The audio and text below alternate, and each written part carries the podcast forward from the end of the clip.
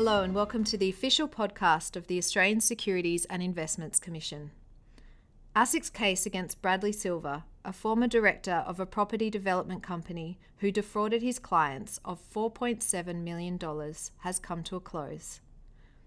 Mr. Silver pleaded guilty to fraud and dishonestly using his position, and today, the 6th of September 2019, has been sentenced to eight years imprisonment with a non parole period of two and a half years to serve. ASIC's Louise Tapsell spoke with two witnesses who helped build ASIC's case against Mr. Silver, a developer who promised them incredibly high investment returns and convinced them to dig into their savings or borrow against their homes. Louise also speaks with ASIC Enforcement Senior Manager Khan Finney. Khan's team has been dedicated to see an outcome in ASIC's case against Bradley Silver.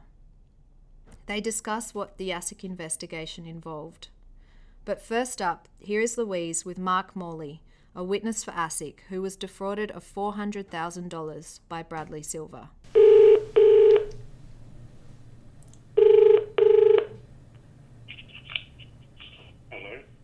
Hello, Hello, is this Mark? Mark Morley agreed to chat with me a few weeks out of the sentencing decision against Bradley Silver. Mark was one of ASIC's key witnesses in the investigation and court action against Mr. Silver, who trusted him with over $300,000 when convinced to invest in a property development company called Capital Growth International Club. Capital Growth and the property scheme All About Property Development collapsed in 2011, owing investors $9 million. Many of the investors were pensioners and were approached by either friends or word of mouth, or were even cold called in a telemarketing blitz. They were convinced to borrow against their homes and were told that their money would be used to develop property in Tasmania. Instead, Bradley Silver used the money paid by investors to pay back interest owed to other investors, made payments to his employees, withdrew the funds as cash, and transferred the funds to personal bank accounts. To keep his investors from asking too many questions, Mr. Silver also created false documents, such as statements, to make his clients think their money was being properly invested. Mark, like many involved in this case, was introduced to the investment scheme by a friend. I asked her how her investment was going. She said good, and she'd regularly got payments for each month for the last eight months when she was invested. So I thought because of her um, gift and that, if it was kosher or whatever or good, um, she would have picked up on it. So that's when I decided to go with it. Yeah, and what kind of returns were you promised?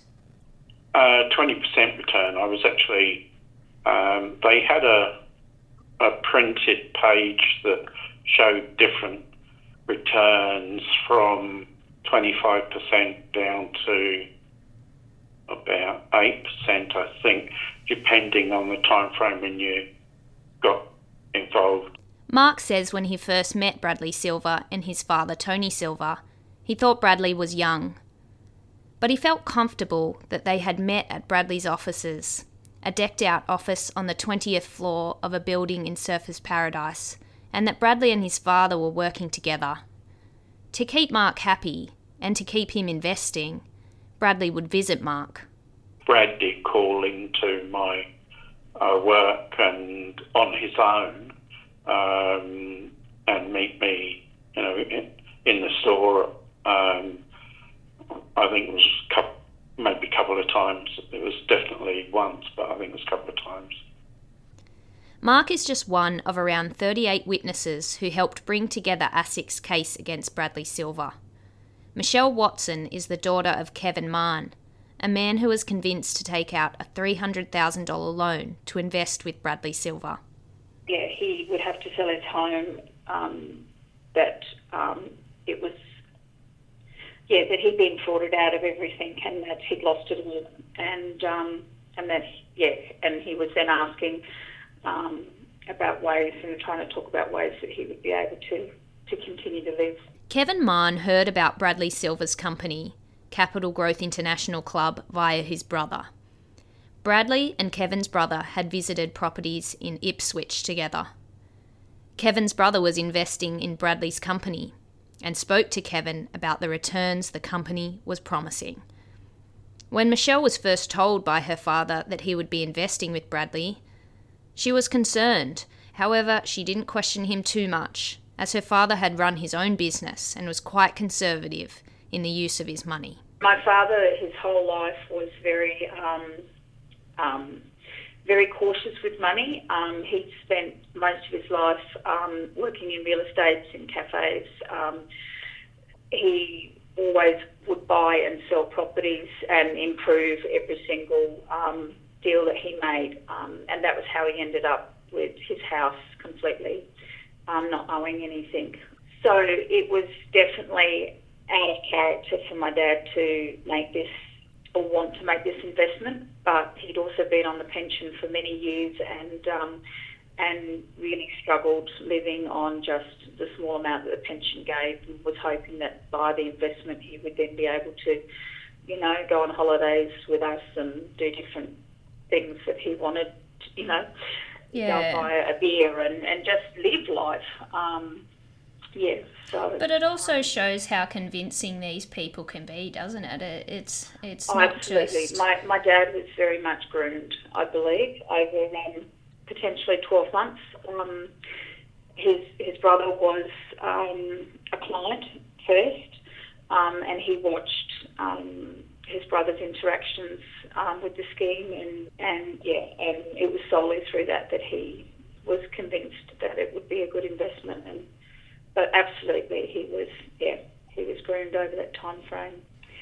Um, I actually felt relief um, that he had pleaded guilty, and up until I heard that he pleaded guilty, I honestly still thought that he was um, um unaware that he'd done anything wrong and, yeah, and wasn't right. taking any form of accountability at all. So when I was told that he had pleaded guilty, um, I definitely felt a lot of relief, and um, and I felt that um, hopefully some other people might be able to move forward, and um, and also he might be able to move forward in taking some real accountability for what he had done, and and hopefully trying to look at why he'd done that, and then move forward about how we could change his um, his choices in the future.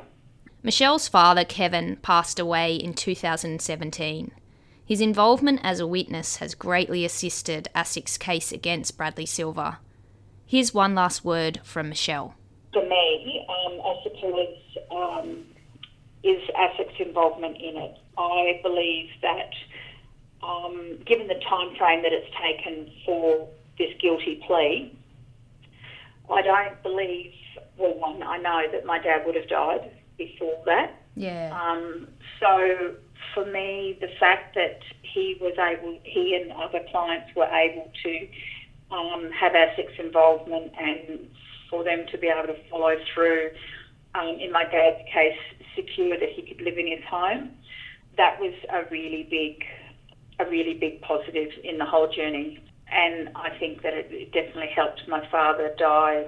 Well, one knowing that that he it had been his house had been retained and that um, he hadn't hadn't lost it. And if it hadn't have been for ASIC's involvement in all of that, um, because at that stage no one had been um, brought before the courts and been found guilty or pleaded guilty to any of the charges. So I'm very thankful for that.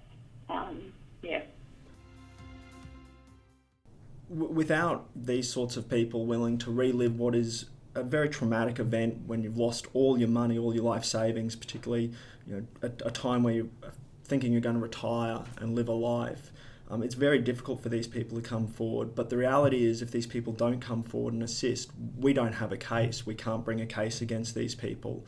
And so we're always thankful that people are willing to, to take the time and to relive these traumatic experiences so that we're able to bring these sorts of offenders to justice. This is Khan, ASIC's Enforcement Senior Manager based in Brisbane. Khan and his team have been working on achieving an outcome in the Bradley Silver case for some time. one of the many reasons that ASIC took on the case is Silver's deliberate actions to target the elderly, convincing many to borrow against their homes, which in some cases was their only financial asset. The ASIC investigation meant working with witnesses across Australia and forensic accounting analysis to track down where the 4.7 million had gone. The investigation was a complex investigation and it involved a number of parties, uh, including David St. Pierre, who was also charged by ASIC in 2017. And as a part of that investigation, we were required to review an, a large number of documents, over 21,000 documents. We took over 60 witness statements. And then there was a financial aspect of the case as well, of course, in terms of looking at what happened to the money. And that involved a forensic accountant and analysing over 150 bank accounts and 21,000 transactions throughout those bank accounts to determine exactly how the money had been spent and where the crimes had occurred. You mentioned ASIC's case against notorious fraudster David St. Pierre. Can you tell us a little bit about him and how that's involved with this case? Sure. So he was the branch manager of uh, a bank at uh, Pacific Fair, and Bradley Silver would provide him false documents in order to get a number of people loans that they wouldn't have otherwise got, and he, he knew they were false. Uh, and so his involvement was to process those loans and get people the money.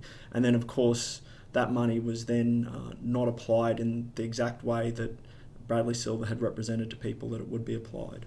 There's some more information about David St. Pierre on our website. Search for 17025MR and you'll find out more information. Khan, why did ASIC pursue the case against Bradley Silver? Well, this was a case where elderly and vulnerable consumers had been affected, and that effect was significant. And this was a person who had deliberately targeted those people uh, to borrow against their home, which is their substantial financial asset, normally people's only substantial financial asset and involved blatant acts of dishonesty and fraud. And so when ASIC sees that sort of conduct, which is which is deliberate, uh, ASIC, you know, it's steadfast in its resolve to bring those sorts of offenders to justice.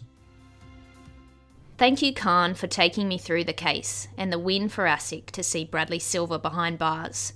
Special thank you to Mark Morley and Michelle Watson for bravely sharing their stories as witnesses in the case against Bradley Silver and taking us through their accounts for this podcast. More information on Bradley Silver and ASIC's case against David St. Pierre is available on the ASIC website. If you have any feedback for us on this podcast, send us a tweet to ASIC Media. We'd love to hear from you.